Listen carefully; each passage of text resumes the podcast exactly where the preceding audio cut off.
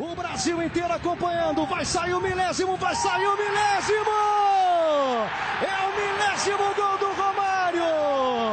Mil gols, Romário, mil gols, Romário! Når man snakker om brasilianske bomber, så må man også sige Romário. De fleste har sikkert hørt om hans vanskelige personlighed, men hvordan var det egentlig at spille sammen med verdensmesteren fra 1994-holdet? Vi har spurgt en dansk bomber, som spillede sammen med Aubergino tilbage i 1992. Lyt med til sidst i programmet. Men inden da skal vi snakke om et par andre spillere med fortid i Europa, som foldede sig ud i weekenden. Rubinho tryllede med tre mål for Atletico i Campeonato Mineiro, og en tidligere West Ham angriber hamrede fire kasser ind i Campeonato Paulista. Fodboldvolden viste igen sit grimme ansigt i Brasilien, og en tilfældig forbipasserende mistede livet, da det kom til kampe mellem fangrupper af Palmeiras og Corinthians inden søndagens derby. De brasilianske medier havde fyret kraftigt op under landstræner Carlos Dungas sæde, men hvor varmt er sædet egentlig? Vi har en lille status her to måneder inden Copa America. Spillebyen Las Vegas danner den 14. maj rammen om et højinteressant kamp set med brasilianske øjne. Ronaldinho gør comeback på grønsværen sammen med to andre store landsholdsspillere. São Paulo stemplede sig for alvor ind i Copa Libertadores med en 6-0 sejr over Trullianos. Vi runder kamp og tager et hurtigt kig på grupperne. De regionale mesterskabers afslutning er lige rundt om hjørnet. Vi kigger nærmere på, hvordan det går i Rio, São Paulo, Minas Gerais og Rio Grande do Sul. Danskerhjørnet bliver en kort fornøjelse, lidt kan vi da fortælle om henholdsvis Bruno, Tullio, Santino og kompagni. Velkommen til, siger Andreas Knudsen og Peter Arnholdt. Robinho tryllede for Atletico Mineiro, som holdt fast, slog Villanova med 7-2 i Campeonato Mineiro. Driblekongen lavede hattrick og var faktisk tæt på at blive noteret for et fjerde mål. Rubinho er nu topscorer i Campeonato Mineiro med 8 mål, og det er kun for 5 kampe. I Copa Libertadores har han spillet 2 og har stadig sit første mål til gode. Det kan komme i aften, hvor Atletico spiller ude mod Independiente del Valle. Men det store spørgsmål er nu, er han klar til Copa America? Vi har jo begge to set nogle af de der tryllerier, han har lavet her i weekenden, og øh, det umiddelbare svar, det er jo selvfølgelig ja. Men spørgsmålet er, kan han holde distancen? Der er jo langt sommer. Ja, det kan han. Rubinho er kommet tilbage til, til brasiliansk fodbold, og har gjort det strålende for, for Atletico Mineiro. Altså, det, man kan sige, at de mål, han laver her i, i øh, kampen mod Villanova. Det er måske ikke så spektakulære mål, men det er, jo, det er jo også det der med at være på det rigtige sted og, og gætte sig til, hvor der kan komme en, en øh, rebound fra, fra målmanden. Øh, så han er, han er i hvert fald varm, og øh, hvis jeg var rådgiver for Dunga, så ville jeg da sige, tag ham der med, fordi han, han kan jo gå ind og lave det afgørende. Jamen det tror jeg også øh, bestemt vil være godt. Når man også tænker på, at Dunga jo før har udtaget, hvad hedder han, Kaká, så tror jeg at det er bedre at have en som Rubinho med. De er jo næsten lige gamle. Ja, Rubinho han er 32 år nu. Ja, Kaká er 34, så vidt jeg husker. Men Rubinho han har stadig den der sult, som, som er vigtig som, som fodboldspiller. Og Dunga har også tidligere udtalt sig, at Rubinho han er ikke en spiller, som er bange for, for landsholdstrøjen. Så han går ind øh, og kan, kan klare det pres, det er at, at spille for, for Brasilien. Så Dunga, tag lige og ringe Rubinho op. Det, det tror jeg vil være en, en fin idé. Bestemt anbefalesværdigt. Øh, man kan også sige, at kampen der 7-2, der fik øh, de jo også noget en rystelse, Villanova til at starte med. Det blev allerede scoret første minut, så man sad jo næsten helt ude på kanten af stolen for at se, hvad blev det for en kamp den her? Og det blev det der, jeg elsker jo at bruge ordet målbonanza, som man kunne forvente. Og så samtidig, vi har jo snakket om en før, det var nemlig Mancini. Han var jo på modstanderens hold, og han scorede jo faktisk også. Ja, Mancini han scorede på straffespark, og han lagde som end også op til øh, det første mål, som Villanova laver. Villanova, de ligger i en øh, lille øh, by, ja, det er en times øh, kørsel fra her fra øh, Belo Horizonte, og de havde rykket kampen til, øh, til Mineirão, og der var noget, noget tilbud for at, at komme ind. Så der var, der var rigtig mange mennesker øh, på Villa, til den her kamp mellem Villanova og Atletico Mineiro. Øh, og det var jo det var fint, dejligt, når der kommer mange mennesker på, på stadion. Øh, og det, var der så sandelig her på Mineirão. Jamen det er da rigtig godt, og det er jo det tilbagevendende problem, vi har snakket om med manglende tilskuere, så det er godt, der er begyndt at komme skub i sagerne. En anden spiller, der gik mål i denne her weekend, var Wellington Paulista. Han spiller for Ponte Preta, som vandt 7-2 over Agua Santa. Fire mål scorede han, og det ene, det var lidt sjovere end det andet, og jeg så, så kampen, og jeg må sige, et af de mål, han scorede, det var sådan en straffespark, hvor han sådan løber op til bolden, så stopper han, og så prøver han at lave en finte, og så banker han den bare ind. Øhm, jeg synes, det var rigtig underholdende, men øh, hvad er han for en type, ham Paulista? Ja, Wellington Paulista, han er en klassisk øh, nier. Han er ikke sådan øh, specielt høj, Men, øh, men han er den der type, der ligger inde omkring øh, feltet og, og, og sparker de, de lette øh, bolde ind. Øh, I hvert fald de to første øh, mål, han scorer i den her kamp, det er jo inden fra, fra det lille felt, ikke? og så laver han lidt på, på straffespark, scorer på straffespark, og, det, og det, det sidste, det er jo et, hvor han, han banker den ind fra, fra omkring straffesparksplætten. En, ja, en rigtig nier, øh, som jeg også kender her fra, fra min by, øh, Belo Horizonte. Det, han spillede i, i Cruzeiro tilbage i 2009, hvor han var med til at spille De Blå Ræve øh, frem til finalen i Copa Libertadores. Der var han faktisk øh, tæt på, på tale til øh, det brasilianske landshold. Så, så han, har, han har været en målmager i mange klubber. Ja, og hans, hans CV er det ikke sådan helt dårligt. Altså også i, i Palmeiras og Criciúma International, og sågar en, en tur i West Ham, hvordan han endte kunne havne der. De seks måneder, han var i, i West Ham, der, der er mange, der undrer sig, hvor, hvor han egentlig kom fra. Det undrer også mig, at han blev, blev udlejet. Men øhm, han fik aldrig rigtig chancen. Han scorede nogle mål på deres øh, U21-hold, øh, men øh, fik ikke rigtig mulighed for at få noget spilletid på, på deres øh, Premier League-hold. Så helt, helt underligt, at han lige var der i, i seks måneder, og, og øh, man kan faktisk sige om, at, at han ikke rigtig fik en chance i West Ham. Men øh, hvor man tænker, det var de to markante resultater her i, i, i weekendens statsturneringer, og resten af statsturneringen, det skal vi nok lige vende lidt senere. Selvom vi begge to holder meget af brasiliansk fodbold, kan vi ikke undgå at komme ind på et emne, der bringer skam over samba-fodbolden. I weekenden blev en mand offer for fodboldens uhyreligheder, da han blev dræbt af et vådeskud. Episoden fandt sted søndag, der var derby i São Paulo mellem Palmeiras og Corinthians. Det er desværre ikke kun før nævnte episode, der ødelagde søndagsbolden i São Paulo. Hele tre steder i byen skabte Corinthians hardcore fans ballade og satte militærpolitiet på overarbejde. Jeg har set nogle frygtelige øh, klip på, på tv dernede fra, og der har været stor debat i fjernsynet. Det må man sige, det her det var virkelig noget, der skæmmede brasiliansk fodbold her i weekenden. Hvor meget lader man mærke til det i Belo Horizonte? Meget. Rigtig, rigtig meget.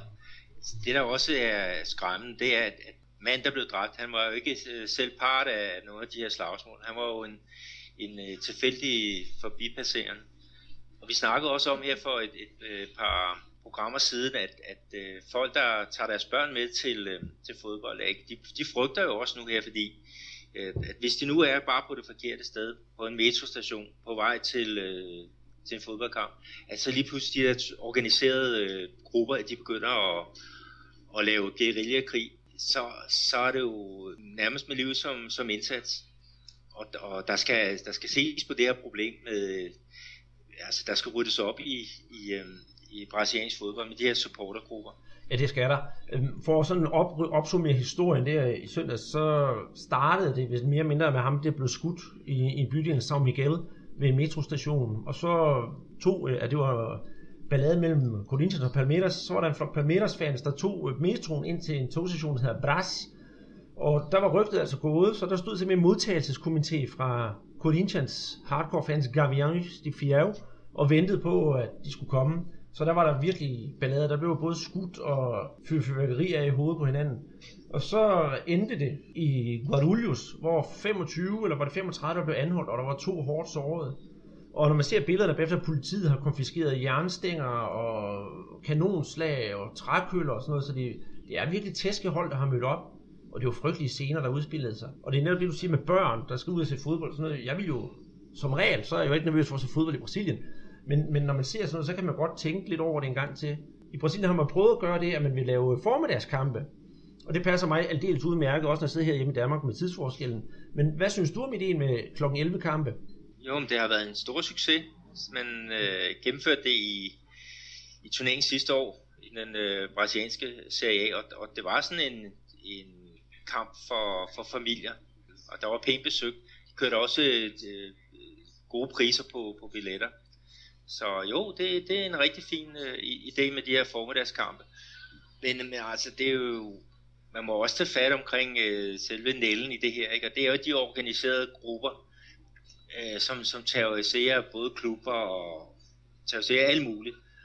Og der er jo folk, der snakker om, at den eneste måde, man kan komme der til livs, det er ved at forbyde de her organiserede grupper. Øh, og det synes jeg vil være et, et rigtig godt tiltag. Her i min øh, egen by, Belo Horizonte, der for to år tilbage, øh, Cruzeiro, som havde vundet det brasilianske mesterskab, de ville fejre det i den forbindelse med den sidste hjemmekamp. Og den øh, fest det blev simpelthen øh, aflyst, fordi at der var to af de øh, ja, konkurrerende grupper, altså to fra Crusaders fangrupper, som røg flæsket på hinanden. Og, og det er jo, en ting er, at man, man kæmper mod modstandernes øh, fans, men når der også er de her krige imellem øh, ens egen fængende øh, klasse der, så, så er det jo, det, det, det viser jo bare lidt, hvor, hvor, hvor syg den her kultur den er. Så, så jeg, jeg stemmer helt sikker for, at man, man skal opløse de her, de her organiserede grupper. Mm. Ja, og det er jo ikke, det er jo ikke første gang, det sker. Og så lige det her mellem Parameters og Corinthians, de er jo store rivaler. Der må man forvente, at der vil være en eller anden form for ballade, og man kan også måske tænke, bare, bare politiet godt nok klædt på den dag, men det er jo nok en helt anden debat. Øhm, jeg den her episode med, med dødsfaldet, det skete 33 km uden for, fra, fra selve der, hvor, hvor kampen skulle spilles. Så det er jo også det der med, hvor stort et område kan politiet i det hele taget dække. Ja, det er rigtigt. Mm. Og det, det må man bare det, igen tænke på, at, at øh, politiet skal have gode arbejdsforhold, ja. Øh, men men øh, på den måde, som man i England har, har fået nogenlunde bugt med den her hooligan-kultur, der, der tænker jeg, hvor det, det burde man også kunne gøre her i, i Brasilien. Ja, det håber jeg også, for det ødelægger jo sporten. Øhm, jeg husker tilbage på andre episoder, den husker du selvfølgelig nok også for, for en tre år siden, at Vasco mod Atletico Paranaense, hvor altså de viste jo lige frem i fjernsynet, hvordan folk blev slået med brædder med søm i og sådan noget, og det var inde på stadion endda. Den husker jeg tydeligt, og så husker jeg sidste år, det var knap så slemt, men nogle Flamingo-fans for det, der hedder Torcida Joving, det er Flamingos hardcore-gruppe, der trængte ind på, i, i omklædningsrummet, da de skulle spille mod, mod Macaé, og spillerne fra Macaé, de måtte løbe deres vej, og så raserede de ellers hele omklædningsrummet og toilettet, og, og det, det er fuldstændig uacceptabelt. Jeg er helt, øh, helt enig, det der, det skal bare til livs og så, så hurtigt som, som overhovedet muligt. Men uh, Andreas, uh, du har selv, uh, da vi snakkede sammen inden programmet, der, der, der viste du mig også en bog, hvor at, at uh, de her fankulturer, de er, er beskrevet. Ja, det er en, en fantastisk god bog, der, der kredser om brasiliansk fodbold og fortæller om brasiliansk fodbold fra alle mulige vinkler. Det er, af en uh, svensker, der hedder Henrik Brandão Jønsson. Og bogen hedder Græsset er altid grønnere i Brasilien historien om verdens bedste fodboldland, og den er udgivet på People's Press, og har et dejligt forord af Niels Christian Frederiksen. Der står der et længere afsnit om, hvordan de der øh, Corinthians-fans, de her gamle i Fæld, Henrik øh, Jønsson er ude og køre bus med dem til, øh, jeg tror det nok til, til en Santos-kamp, hvordan de bare tager ud og tæsker folk fuldstændig hensynsløst. Den bog vil jeg klart anbefale, og jeg har for nylig set den på bogudsalg til 30-40 kroner, så det er bestemt alle pengene værd. Og Du har også læst den, har du ikke det, Peter? Jo, jeg var i Danmark i januar, måned, der var jeg jo, øh, fandt jeg øh, den der bog. Og det var igen ja, meget, meget billigt. Jeg tror, jeg betalte 50 kroner for den, og, og den slugte jeg råt. Og selvom man bor hernede i Brasilien, og synes selv, man har, har nogenlunde styr på det, så, så har øh, Henrik Brandau, han har nogle rigtig gode pointer, og rigtig fine beskrivelser. Så jo, læs, øh, læs bogen, endelig. Så um, den øh, anbefaler vi herfra, og så lukker vi den kedelige snak ned om fodboldhold. Sædet brænder under den brasilianske landstræner Carlos Dunga efter en ikke alt for imponerende start i VM-kvalifikationen. De kanariske gule ligger på en 6. plads efter 6, 6 runder, og kravler Seleção ikke op af tabellen i løbet af de sidste 12 runder, så betyder det, at Brasilien for første gang ikke kvalificerer sig til en VM-slutrunde. Der var rygter frem om, at Dunga allerede ville ryge nu, men det brasilianske fodboldforbund meldte tirsdag ud, at man bakker op om landstræneren, i hvert fald til og med Copa America, som spilles i juni måned i USA. Og fodboldforbundets fungerende præsident, Coronel Antonio Carlos Nunes, har udtalt, at han ikke er tilfreds med landsholdet, men håber på forbedringerne. Hvad er problemet, Peter? Ja, problemerne det er jo, at, at det ikke har fungeret øh, på, på landsholdet. Så da Dunga han kom til med opgave om at genrejse det brasilianske landshold, der kom han jo flyvende fra, fra start, og, og ideen med at gøre Neymar til, øh, til anfører, den, den fungerede jo rigtig godt, så han brillerede virkelig. Øh, men, øh, men de er bare gået, gået ned ad bakke, og, og der har været øh, kritik af hans, hans udtalelser. Altså, øh, der spiller som øh, Thiago Silva ikke er, er udtaget en af de bedste centerforsvarsspillere i europæisk fodbold. Når en, en fyr som Marcelo, han ikke kommer med i den, den øh, sidste, øh, sidste VM-kvalkampe, fordi han efter sine er, er skadet, øh, og, og Real Madrid de meddeler, at han absolut ikke er skadet så, så har man sgu et eller andet øh, problem øh, hernede. Så, så noget omkring øh, udtalelse af, af spillere, og så har, har det brasilianske landshold i de sidste kampe virket noget forvirret. Øh, deres defensiv har ikke øh, hængt ordentligt sammen. Og, og man har ikke øh, under Dunga formået at, at, at lave en, en offensiv, som, som virkelig batter. Øh, og, og man har jo haft mulighed for at træne uden Neymar, men, øh, men øh, det, det har bare ikke rigtig fungeret, og, og det, det, pilen peger på, på Dunga. Det er, det er ikke anderledes. Ja, og i de to kampe, vi snakkede om den sidste uge, som Brasilien spillede, der, der virker det brasilianske landshold heller ikke som et hold, der sådan er omstillingsparate, hvis der sker små ændringer. Altså, der ryger en spiller ud, jamen hvad gør vi så? Vi spiller bare på samme måde. Og der kan man sige, at det har modstanderne været meget nemme til at aflæse brasilianerne. Når de spiller sådan, jamen fint nok, så går vi bare op på dem på den måde, som vi spiller på. Og har derved fået de resultater. Og så kan brasilianerne ikke gøre noget som helst. De har i hvert fald ikke fundet det værktøj, der skal til for at, at, at, at kunne slå igen. Og det, det er der også kritikken hernede, det er, at, at de kigger på de andre sydamerikanske lande, så siger de, at deres spillermateriale og stedet, det er faktisk dårligere end det brasilianske. Øh, men alligevel så, så kan de præstere øh, bedre på, på banen. De, de, skal, de skal virkelig tænke øh, sig godt om her, hernede ikke? og overveje om, om øh, Dunga, som, som ikke har, har overhovedet nogen karriere som, som klubtræner, om, om det er den rette mand til at, at, at køre Brasilien videre. Altså jeg har altid godt kunne lide ham som, som spiller, både for landsholdet og dengang han spillede i Stuttgart.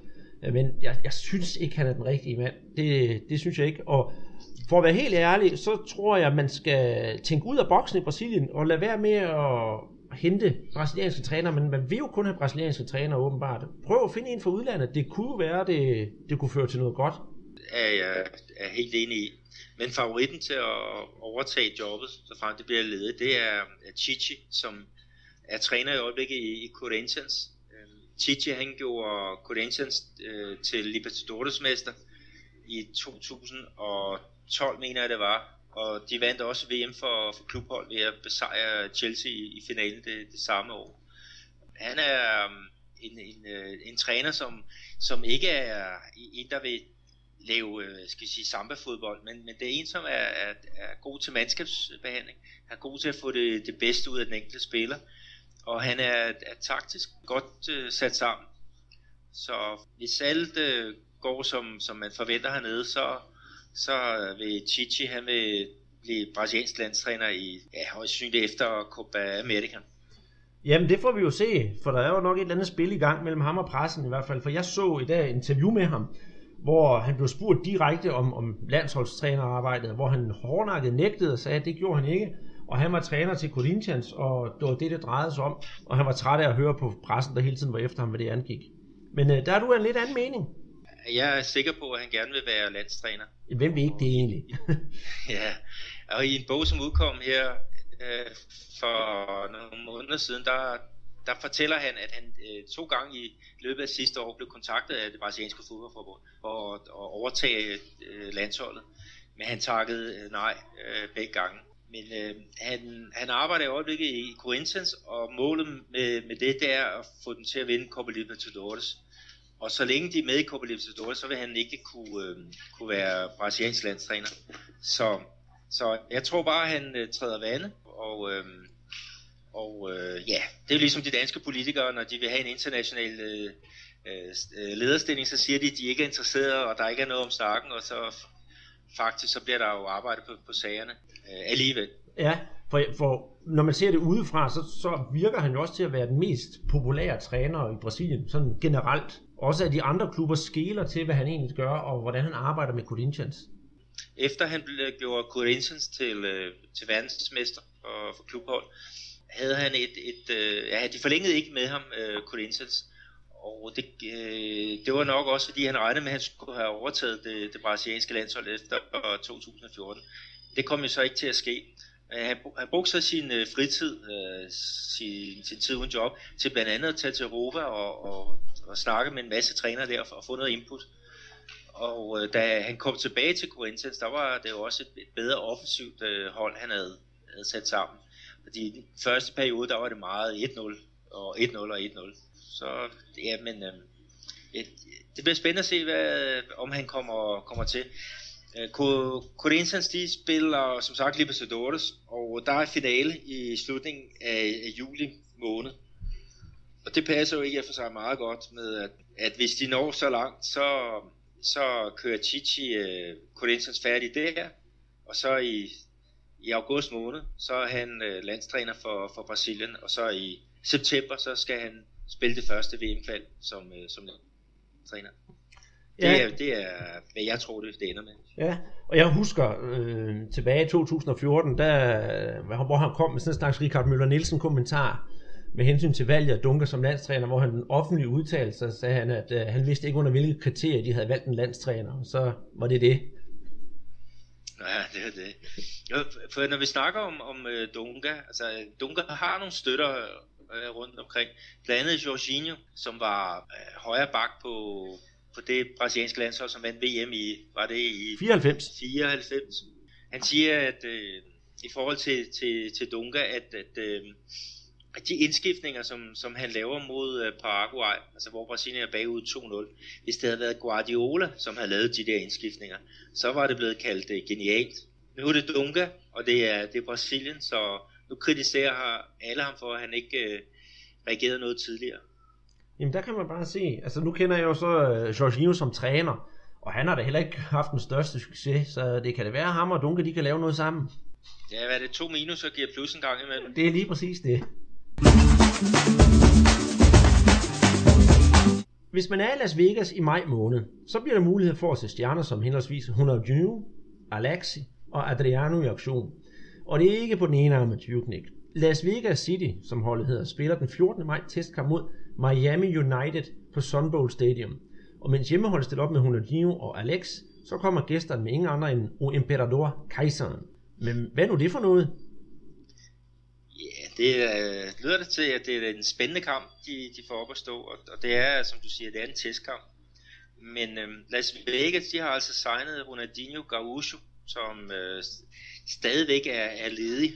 Øh, han har i hvert fald ikke øh, lavet sig pensionere officielt endnu. Og så øh, Alex, som, som var jo den kæmpe store stjerne i, i Fenerbahce øh, for, for nogle år til, tilbage der. Men, men de har altså lavet en, en øh, et-kamp-kontrakt med, med klubben, fra, fra Las Vegas, og øh, det bliver da f- godt at se dem i aktion, og, og øh, det er da også godt for, for fodbolden i, i USA, at de kan, kan trække nogle store navne, så få folk til, til stadion. Ja, altså hvis man ikke kender Alex fra hans tid i, i Fenerbahce, så har, har man i hvert fald gået glip af noget, for han har været virkelig en dygtig spiller, og jeg kan huske, at han kom tilbage til Brasilien og spillede, øh, hvad ved jeg, en 60 kampe for, for Curitiba, og han gjorde det faktisk rigtig godt og, og var virkelig sådan en, en profil på holdet, og sådan, også en indpisker samtidig med, og hans statistik er ikke helt vildt ringe. Altså, han har spillet i sin professionelle karriere 935 kampe og scoret 400 mål. Og ud af det, det er jo bare på klubhold, men på landsholdet, der har han faktisk også scoret 20 mål i sine 68 kampe, så han er sgu egentlig ikke have hvem som helst. Kæmpe store stjerne, og, og der var en grund til, at de Fenerbahce, at de simpelthen øh, lavede en statue af ham øh, uden for, for stadion. Og det var fansene, der betalte øh, det gilde.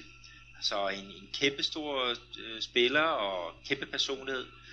Så i øjeblikket der er han 38 år, og, og han arbejder som øh, kommentator, men øh, han har altså stadigvæk lyst til at, at, at spille lidt en gang imellem. Ja, efter sigende, så skulle der også være en, øh, et, sådan et skilt på, på Minerang, hvor han, bliver, hvor han bliver fejret. Har du set det, Peter? Nej, det har jeg ikke set, men han var med på, på det hold i Crusader, som, som vandt alt, hvad de overhovedet rørt ved, og det var tilbage i, i 2003. 3. Ja, det er nemlig derfor, at der skulle være et skilt, for han scorede det første mål på Mina år i, i 2003, så øh, det kan være, du skal kigge efter det næste gang, du kommer. Ja, det skal jeg. Men han var også kæmpestor i Palmeiras, og så sandelig også i, i Curitiba, ikke, hvor han afsluttede sin øh, karriere. Men en, øh, altså, at han ikke har, har spillet jeg skal sige, flere kampe på, på et landshold. Okay, de der nogen af 60, det er selvfølgelig mange, men, men øh, en spiller med hans kvalitet, han burde, øh, han, han burde have spillet op over de 100. Ja, øhm, en anden en, som vi snakker om, det er simpelthen kejseren, og Imperador Adriano. Han er jo simpelthen Brasiliens svar på Niklas Bentner. Tror du, han klarer sig godt der i USA, eller går det helt op i hat og briller, som det plejer? Ja, det må tiden jo vise. Adeliano, han har ikke spillet i de sidste to år, og, og der var, der var tvivl om, at han overhovedet ville komme tilbage øh, på, på græsplænen igen. Men øh, han har skrevet den her kontrakt med, øh, med øh, Miami, og øh, det er en klub, som spiller i den tredje bedste række i, i USA, så, så må ikke han, han får noget spilletid og, og forhåbentlig kommer op i, i kadence. Så jeg håber, det er det, det bedste for ham. Det, det er altid øh, kedeligt at se en stor stjerne, der, der ligesom får et, et, et fallout. Ja, øh, og især sådan en som Adriano, fordi var han ikke også på, blev han på et tidspunkt kåret som verdens bedste spiller, eller han var i hvert fald med i toppen om at blive ud, kåret til det på et tidspunkt. Og han har simpelthen, for at sige det mildt, skidt sin karriere væk. Den sidste store triumf, han havde, det var vel, øh, da han vandt mesterskabet med Flamengo tilbage i, i 2009. Og så har han så været ja. en tur i, ja, i, i Roma, fem kampe, nul mål, og, og så Corinthians, hvor han blev næsten latterliggjort, fordi han var jo direkte tyk. Og så kom han til Flamengo, og der kom han til og lovede god og bedring. Men øh, han fik ingen kamp, og så lige pludselig var han forsvundet igen. Så det er sådan lidt underligt. Og, og i hvert fald fra Flamingos synspunkt, der er der nogen, der gerne vil have ham tilbage, og han siger, at han gerne vil tilbage til Flamingo. Men jeg tror simpelthen ikke, han kan komme på rette køl igen. Det må jeg desværre indrømme, det tror jeg ikke, han kan. Og det er jo synd. Ham, der var sportslig leder for Flamingo i, i den tid, Adriano var, han, han boede i samme øh, lejlighedskompleks som, øh, som Kejseren. Og han havde til opgave at, at banke, øh, banke ham her, den, øh, den besværlige spiller op, og, og det, det lykkedes simpelthen ikke. Øh, senior, ham kan du måske sige et par, par ord om? Jamen, det kan jeg da. Han er jo også en af de der førende kræfter på øh, Brasiliens VM 94 hold. Han spillede med nummer 9 på ryggen, og under VM 94, der blev han faktisk meget udskældt, fordi han spillede for defensivt. Men det viser sig jo alligevel, at sammen med Dunga, der holdt de med den her midtbane strengt og flot, så fodrede Romario og Bebeto med lækre sukkerballer, så de kunne vinde VM. Det er godt. Nu her så er han sportslig leder i konkurrerende klub til Flamengo. Han er øhm, nemlig i Vasco da Gama, som er jo den klub, som, som jeg holder med. Vasco da Gama, de har jo, de har jo gjort det godt her, de regionale mesterskaber. Ja, helt bestemt. Det kommer vi også ind på senere. Og i den øh, sammenhæng, så skal vi lige runde, at vi i sidste podcast havde et lille vedmål. Vi skal nok se, om vi kan få et billede op på Twitter, hvor vi begge to har de pågældende trøjer på. Jeg har en fra Vasco, og Peter har en fra Flamingo. Kan du huske det vedmål?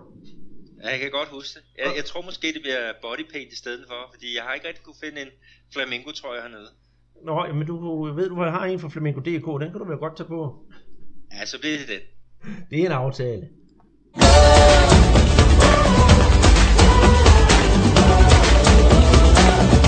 Copa Libertadores har ligget stille i små 14 dage på grund af landskampe. Men nu der er der liv i Sydamerikas fornemmeste klubturnering, og lad os starte med den mest spændende kamp set med brasilianske øjne. São Paulo, de vågnede op for de døde og spillede deres hidtil bedste kamp i Copa Libertadores. Med en sejr på hele 6-0 over brygelknappen Trulianos fra Venezuela, spillede São Paulo sig tilbage i turneringen. Aftens held var helt uden tvivl den 22-årige argentiner Jonathan Cagliari, der scorede hele fire mål. Sejren betyder nu, at São Paulo selv kan afgøre sin skæbne i næste uge, når de møder argentinske River Plate. Øhm, jeg har, har siddet og kigget lidt på de her kampen og set højdepunkter frem, for det var jo i natten på spillet. Det kunne jeg jo ikke rigtig se der. Men han brillerede virkelig ham, Cagliari. Du så kampen helt, gjorde du ikke, Peter? Jo, jeg så kampen på, på tv, og, og det, de imponerede St. Paulo. Altså, de spillede, øh, de spillede hurtigt øh, med, med bolden, og de, Øh, de havde meget opfindsomhed i deres, øh, deres øh, angreb. Altså, der blev lavet et par, par dummies undervejs, altså der, hvor hvor at angriberne angriberen han lavede som, han vil modtage bolden, så springer han over. Og de, de kørte virkelig rundt med, med det her hold fra, fra Venezuela. 3-0 ved, ved pausen, og 6-0 totalt set. Selvfølgelig en billig baggrund, men, men helt klart det bedste, som Paulo har leveret i, i år. Ja, og det var ikke kun ham, øh, Carliette, der gjorde det godt. Det var faktisk hele holdet. Og øh, en gammel kending, kan man sige, af vores øh, podcast her, det var jo Ganso. Jeg synes, han er ved at spille sig rigtig varm. Han gjorde det virkelig godt.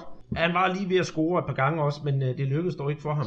Men det var virkelig noget, der var værd at se på i går. Og øh, hvis vi så kigger fremad i turneringen, inden vi lige vender ham Cagliari, så kan vi så sige, at de kan jo så selv afgøre det, og det er jo faktisk en rigtig spændende kamp i næste uge, når de skal spille mod River Plate, som også ja. har det samme antal point som, øh, som Paul. Ja, det er River Plate, som er forsvarende Copa Libertadores mester. Så det, det er sådan tre hold, der, der kæmper om de to pladser fra, fra den her øh, gruppe 1. Øh, og øh, det sidste hold, som, som er med i, i, i kampen om de, de to øh, 8. Øh, finalpladser, det er The Strongest. Og øh, jeg mener, at The Strongest og River, de skal mødes her i, i aften.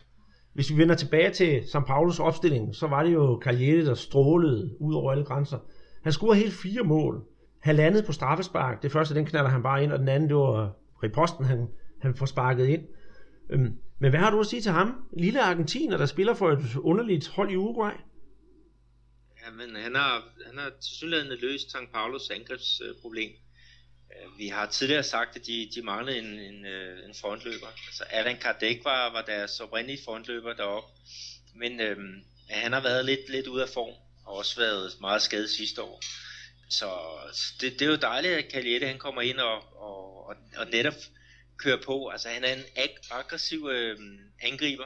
Han løber meget i, i dybden og er stærk øh, fysisk uden at være specielt stor. Altså måske sådan lidt en Saki-type. Øh, øh jeg håber, han, han kan fortsætte øh, stimen og, og gøre, gøre São Paulo øh, til, tilbage til den der store klub, som, som den var engang. Ja, nu sagde jeg lige, at han spillede for en øh, underlig klub fra, fra Uruguay. Jeg vil sige, han er udlejet fra en underlig klub i Uruguay, der hedder Deportivo Maldonado, som spiller i den næstbedste uruguayanske række. Har, du en god, en, en god forklaring på, hvordan han kan gå fra at spille tidligere fra Boca Juniors til en hemmelig klub, kan man sige, og så komme til São Paulo, hvor han er stor succes? Jeg er sikker på, at den klub, som, øh, som har ham, øh, de er ejet af agenter. Og det er noget, man ser meget hernede i Sydamerika, at, at agenter, de køber klubber, og så udlejer, ud, øh, henter de spillere til de der klubber, ikke? og så lejer de dem videre til nogle, nogle større klubber. Så det tror jeg også er, er tilfældet med Cagliari. Jeg tror også, hvad er det, Paulinho, øh, som nu er i Kina. Jeg mener også, han er, han er ejet af en anden klub i den, er den tredje bedste række i Brasilien, og så, så bliver han så lejet ud derfra. Mm. Så, det, så det er den måde, agenterne de holder styr på deres spillere. Mm. Jeg skal sige, at uh, Cagliari er kun 22 år, og med den fart, han har på, som lige kan sige, at han har spillet 60 kampe for Boca Juniors, scoret 23 mål, og så nu her for São Paulo, 18 kampe, 8 mål. Hvis det fortsætter, så tror jeg ikke, der går lang tid før vi ser ham på kontinentet. Nej, det, det plejer at, at gå den vej. Men øh, i hvert fald så håber jeg for São Paulo, hvis de skal have en god karriere af sig selv, er ham her i det kommende år, at de, de beholder ham.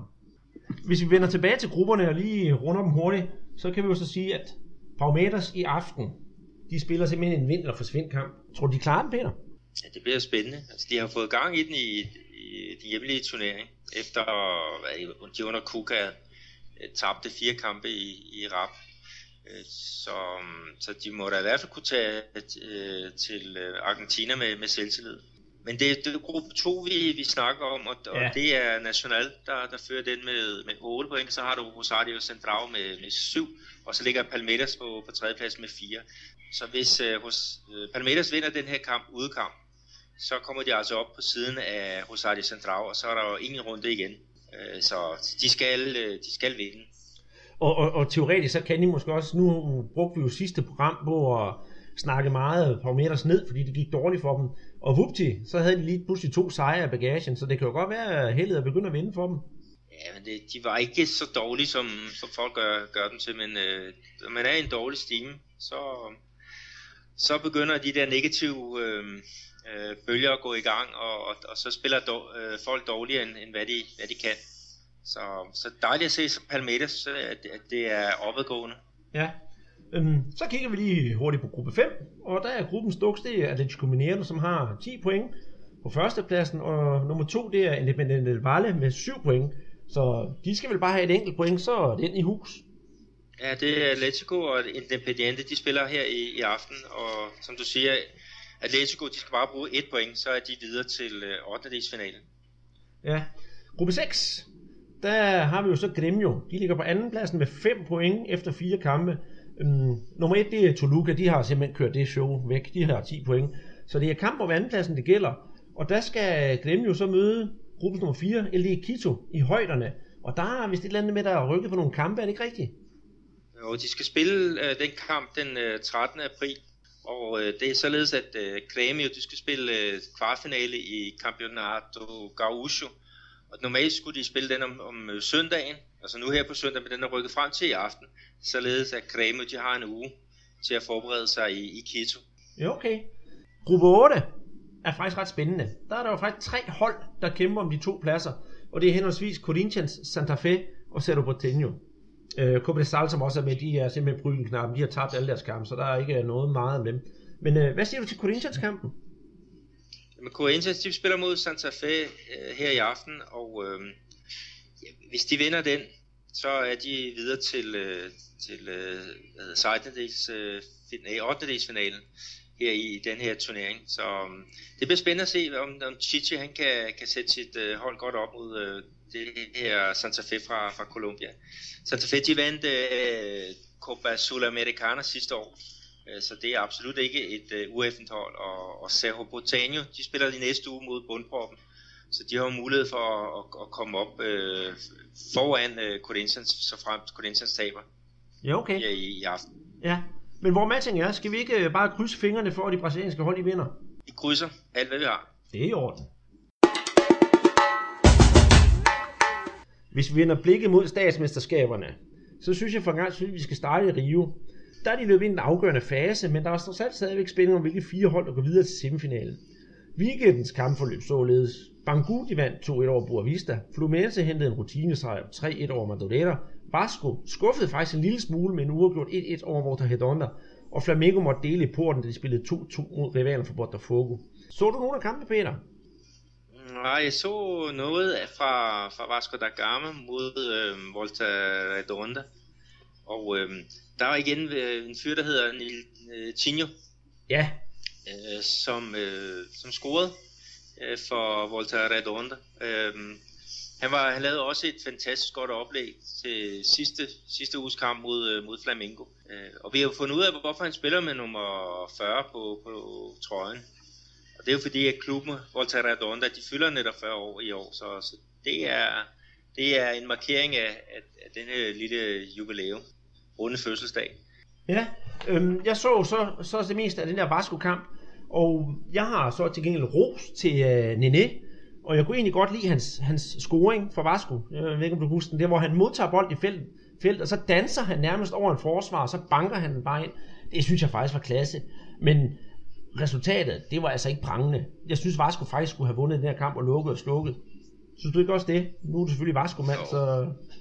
så sådan, nej, han brænder så også straffespark. Ja, det er rigtigt. Øh, så øhm, det, det, det kostede de, de tre point, og det kostede førstepladsen i den samlede stilling. Ja, Flamengo, de øh, lod så Botafogo dominere, og jeg vil være helt ærlig at sige, de spillede under standard, Flamengo. Øh, begge øh, Botafogos mål var på personlig fejl af henholdsvis Paulo Victor og, og Wallace. Det har jo faktisk startet sådan lidt øh, en, en, en ting i, hos Flamingo-fansene, at de vil simpelthen have Wallace at holde, for de synes simpelthen, han er for ustabil. Det jeg lagde mærke til ved den kamp, det var faktisk, at endnu en gang Hibamara, han var faktisk rigtig god. Så jeg tror stadigvæk, der er masser af godt i ham. For det er fra Botafogo. Ja, selvfølgelig.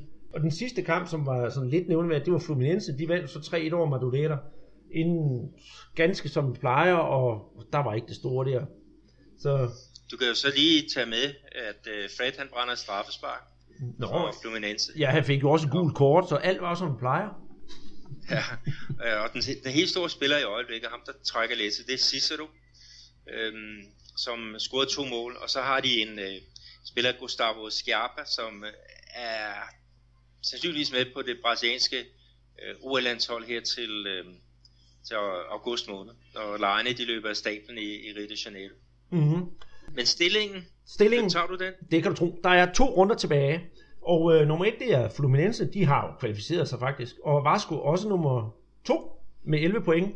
Så de er videre. Så kampen det står mellem øh, henholdsvis hvad hedder det, Botafogo, hvor der Hedona Boavista og Flamengo, der skal kæmpe om de sidste to pladser. Men med to kampe tilbage, så tror jeg, det enten det bliver nok, øh, hvad hedder det, øh, hvor der Hedona eller Flamengo, som snupper de, den sidste plads.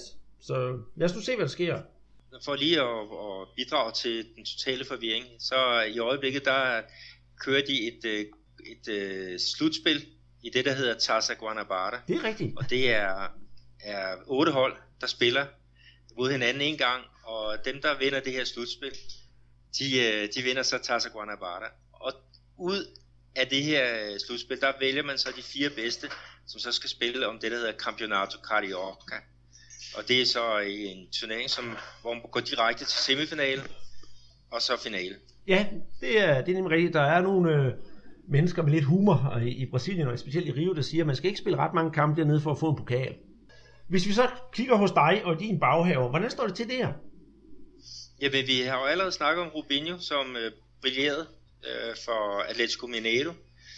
Øhm, og øh, hans klub, de er jo allerede, altså der er en øh, runde igen her af, af det her øh, hvad det, grundspil, og der er øh, Cruzeiro, de har allerede vundet øh, grundspillet, øh, og Atletico Mineiro, de har allerede sikret sig andenpladsen, og så er det URT, som står for. União Recreativo dos Trabalhadores. Ja, de er også klar. Så der er altså tre hold klar, og så er der to hold, der kæmper om den sidste plads, og det er America Mineiro og Villanova. Villanova, det er jo dem, der har Mancini som deres helt store stjerne. Ja, og det var jo så dem, der også fik en ordentlig losing. Um, tror du, de klarer den, Villanova? Det tror jeg ikke. Amerika, de skal spille, spille ude netop mod URIT, og øh, selvom de ikke har gjort det godt, så skal, øh, så skal de øh, Villanova for at have en chance, så skal Amerika tabe, og Villanova, de skal, de skal vinde, jeg mener det er 6-7 mål, som de skal hente på Amerika i løbet af hvad, hedder, en runde, ikke? og det tror jeg ikke, de, de kan. Så et godt bud, det er, at vi får en semifinal, øh, hvor den, den ene hedder Cruzeiro mod Amerika, og den anden den hedder Atletico mod URHT. Jamen, øh, det holder jeg op på til den tid. Hvis vi tager en tur til São Paulo, er alt næsten afgjort. Det eneste sted, hvor der kan være lidt øh, spænding tilbage, det er i den, der hedder gruppe B. Og jeg skal lige sige i den sammenhæng, der er fire grupper med fem hold i hver. Gruppe B, der finder vi jo netop Palmeiras, som jeg snakkede om tidligere i dag. De har 21 point, det samme har Novo Horizonte 21 point, og São Bernardo har 20 point, Ponte Preta 19 point, og Ituano med 19 point. Så øh, hvad skal vi forvente os til den gruppe?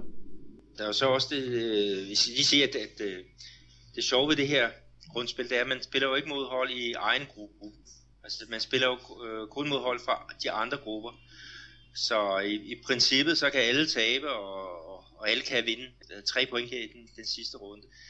Men øh, Palmeiras, de er jo øh, kommet ud af deres, deres helt øh, store zone. Så må ikke de, de klarer den.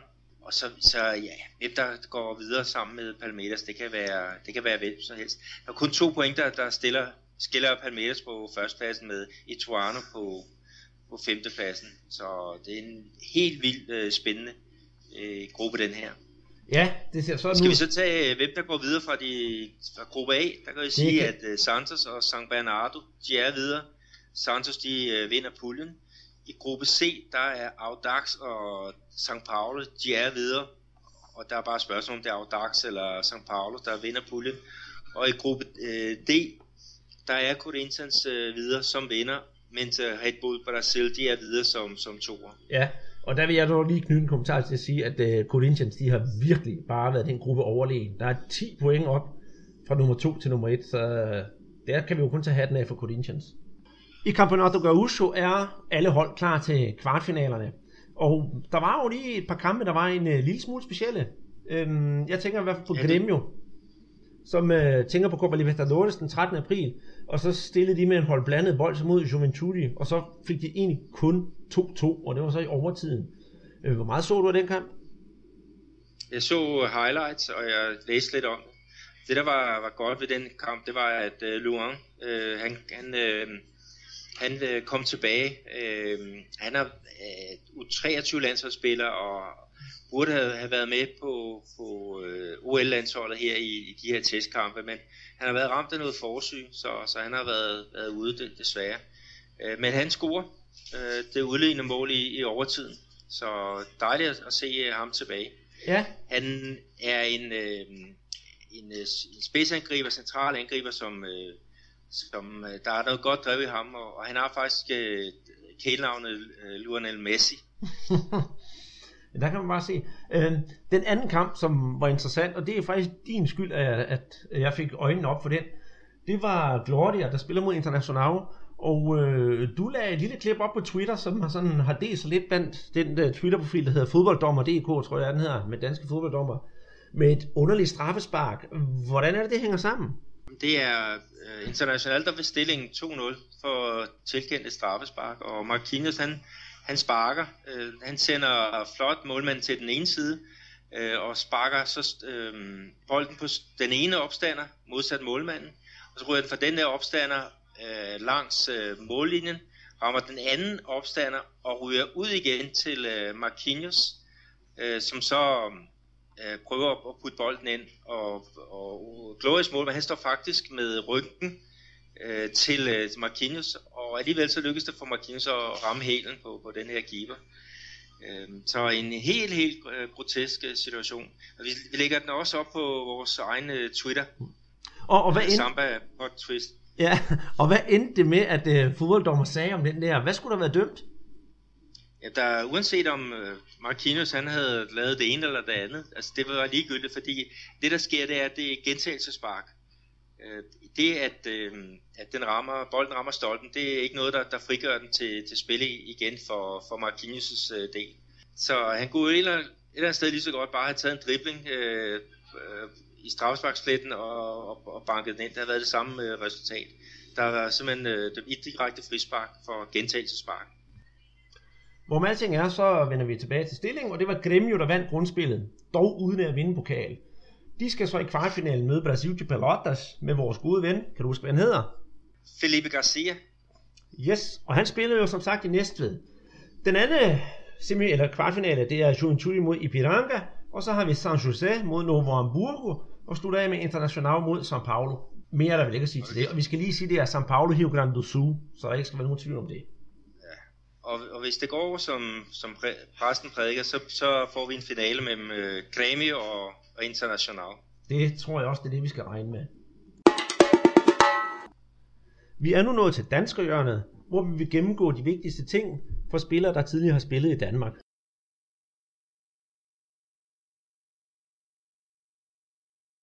Det var det.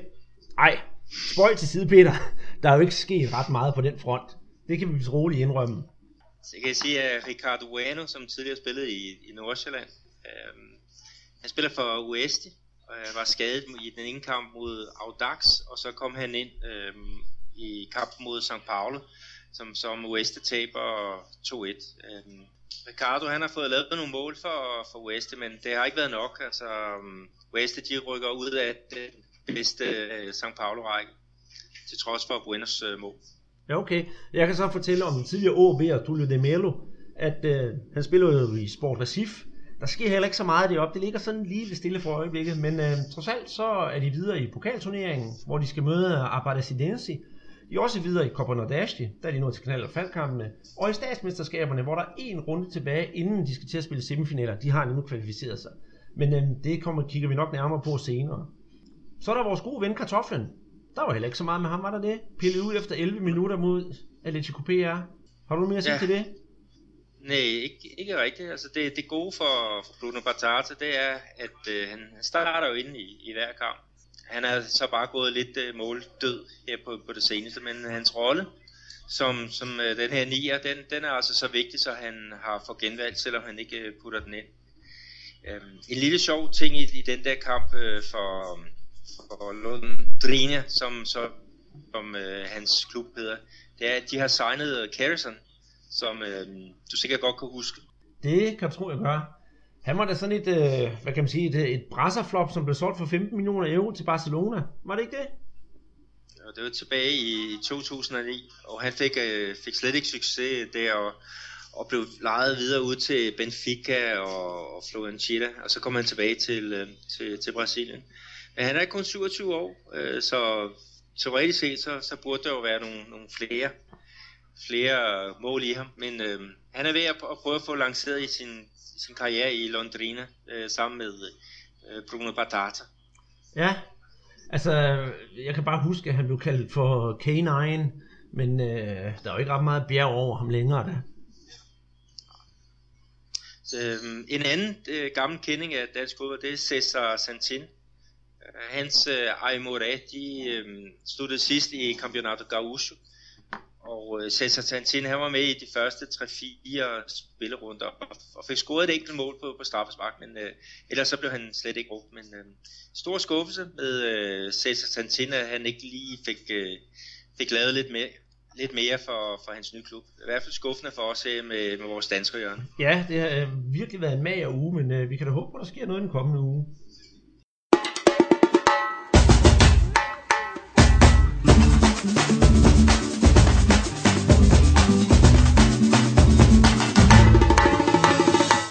Til sidst i programmet har vi en lille overraskelse, nemlig en snak med den smilende dræber Thomas Thorninger. Thorninger slog igennem i AGF og har ydermere spillet i Perugia i Italien og FCK i København. Inden sin tid i AGF spillede Thorninger i PSV Eindhoven i Holland, hvor han blandt andet spillede sammen med Romario. Men hvordan var Romario så at spille sammen med, og hvordan var han uden for banen? Hør hvad Thomas har at sige om sin tid i PSV sammen med Ubachinho. Og velkommen til dig, Thomas. Øh, du har jo spillet i i PSV engang, og der spillede du sammen med en af de største ikoner i Brasiliens historie. Ingen mindre end øh, Romario. Kan du fortælle lidt om den tid, du spillede med ham, og måske en sjov anekdote? Det kan jeg i hvert fald. Øh, jeg kom til øh, PSV Eindhoven i 92 øh, og var der et par år. Og jeg nåede da at spille øh, i hvert fald det første år med Romario.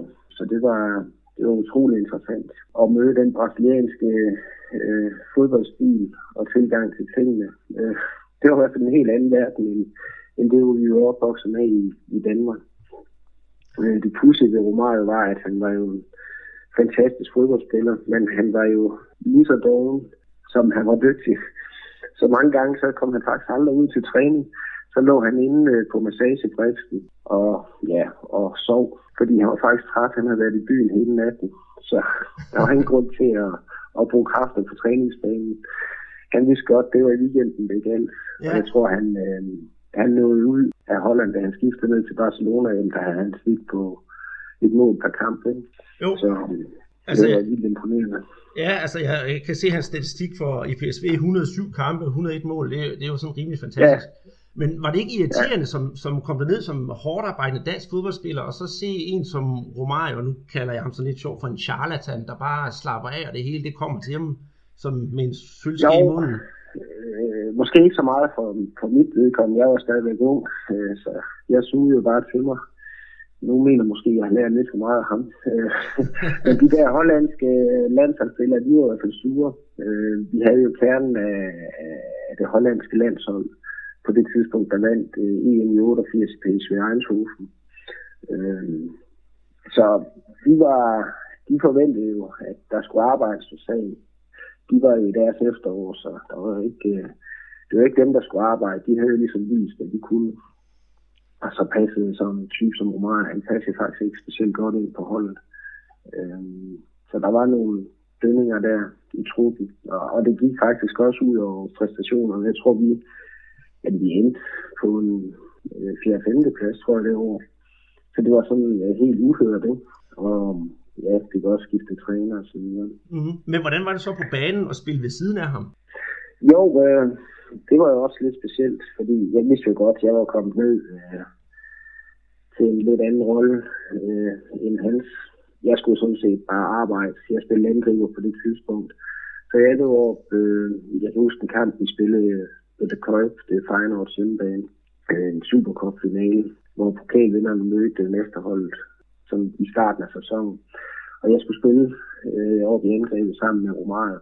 Og min opgave, det var sådan set bare at løbe fra den ene side til den anden, ikke? Og løbe fri af ham og løbe i huller og pres og alt muligt. Og så stod han sådan set inde på banen, lidt på banen, og fik bolden, ikke? Og så, jamen, når han havde lyst, så så tog han lige et par driblinger, udfordrede et par folk, ikke, og gik forbi dem, ikke? men det var, det var sjældent, det skete. Han, han passede, økonomiserede virkelig meget med kræfterne. så det var, det var ikke en af hans allerbedste kampe. De vandt da, så vidt jeg husker, ikke noget. Ja. Hvordan var han så uden for banen? Var han en god kammerat? Ja, det var han jo. Øh, og jeg kan huske det første år, øh, da vi nærmede os sommerferien, der sagde han så til de unge spillere, jamen, i er velkommen til at tage med til øh, Copacabana, og så skulle han nok sørge for, at vi blev ordentligt indlogeret og så videre. Og ja, så gik jeg så hjem og sagde til kæresten, Og så fik jeg det svar, at jamen, jeg var da velkommen til at tage afsted, men øh, jeg skulle nok ikke regne med, at hun var der, når jeg kom tilbage, så hun vidste godt, hvad det drejede sig op på det tidspunkt. Det, det var, det var fint at ballade der. Ja, og jeg skal lige høre, det, er, det ja, din kone, er, er det din kone i dag? Nej, dog ikke. Så kunne du godt have taget afsted? Jamen, vi, ja, men vi, vi holdt trods alt 20 år, så vi fik ja, også et par børn sammen, så der, man må tage det ene med det andet, ikke? Jamen, man det er rigtigt. Det, hele. det er rigtigt. Så har du turen til Copacabana til gode. Ja, den, øh, den må jeg indløse på et andet tidspunkt. Ja, så det kan jo også godt være, nu er jo Romario hjemme, så det kan jo godt være, at han, øh, han giver en lille en, hvis du kommer derned. Ja, han er, så vidt jeg kan se, gået i politik. Ja, og virkelig ja. i offensiven.